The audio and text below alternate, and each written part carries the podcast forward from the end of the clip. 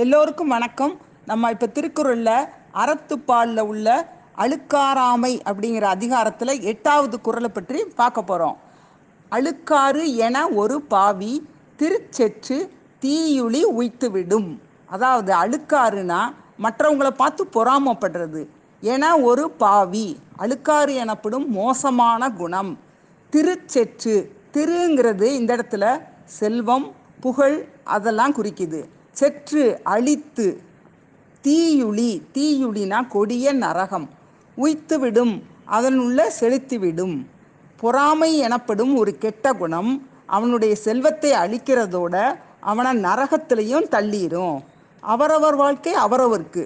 நாம் மற்றவளை பார்த்து பொறாமப்படுறதுனால நம்ம மன நலனோட உடல் நலனும் கெட்டு போகுது உலகத்தில் எவ்வளவோ பேர் நம்ம விட சிறந்தவங்களாக இருக்காங்க. ஆனால் அவங்க வளர்ச்சி நம்மளை பாதிக்குதா? இல்லை. காரணம் என்ன? அவங்கள நமக்கு தெரியாது. அப்படி இருக்க நமக்கு தெரிஞ்சவங்கள பார்த்து மட்டும் நம்ம ஏன் பொறாமப்படணும்? அவங்க அந்த நிலையை அடையிறதுக்கு எவ்வளவு பாடுபட்டிருப்பாங்க அப்படிங்கிறத நம்ம நினச்சி பார்க்கணும். நம்ம எப்பவுமே மேலே அண்ணாந்து மட்டும் பார்க்கக்கூடாது கீழே குனிஞ்சும் பார்க்கணும். நமக்கு கீழே இருக்கிறவங்க அவங்க தகுதிக்கு உரிய பலனை பெறாமல் கீழ் நிலையில் இருக்காங்கங்கிறதையும் நினச்சி பார்க்கணும். இப்போ ஒரு பெட்டி இருக்குது அந்த பெட்டியில் நம்ம நல்ல துணி வச்சுருக்கோம். அதோட அழுக்கு துணியை சேர்த்து வைப்போமா? வைக்க மாட்டோம்.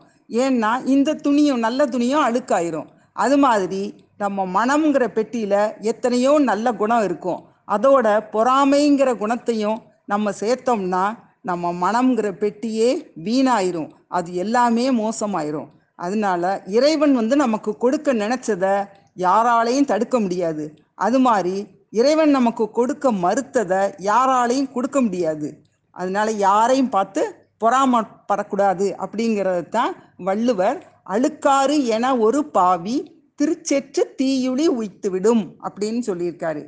சரி அடுத்த வாரம் பார்ப்போம்.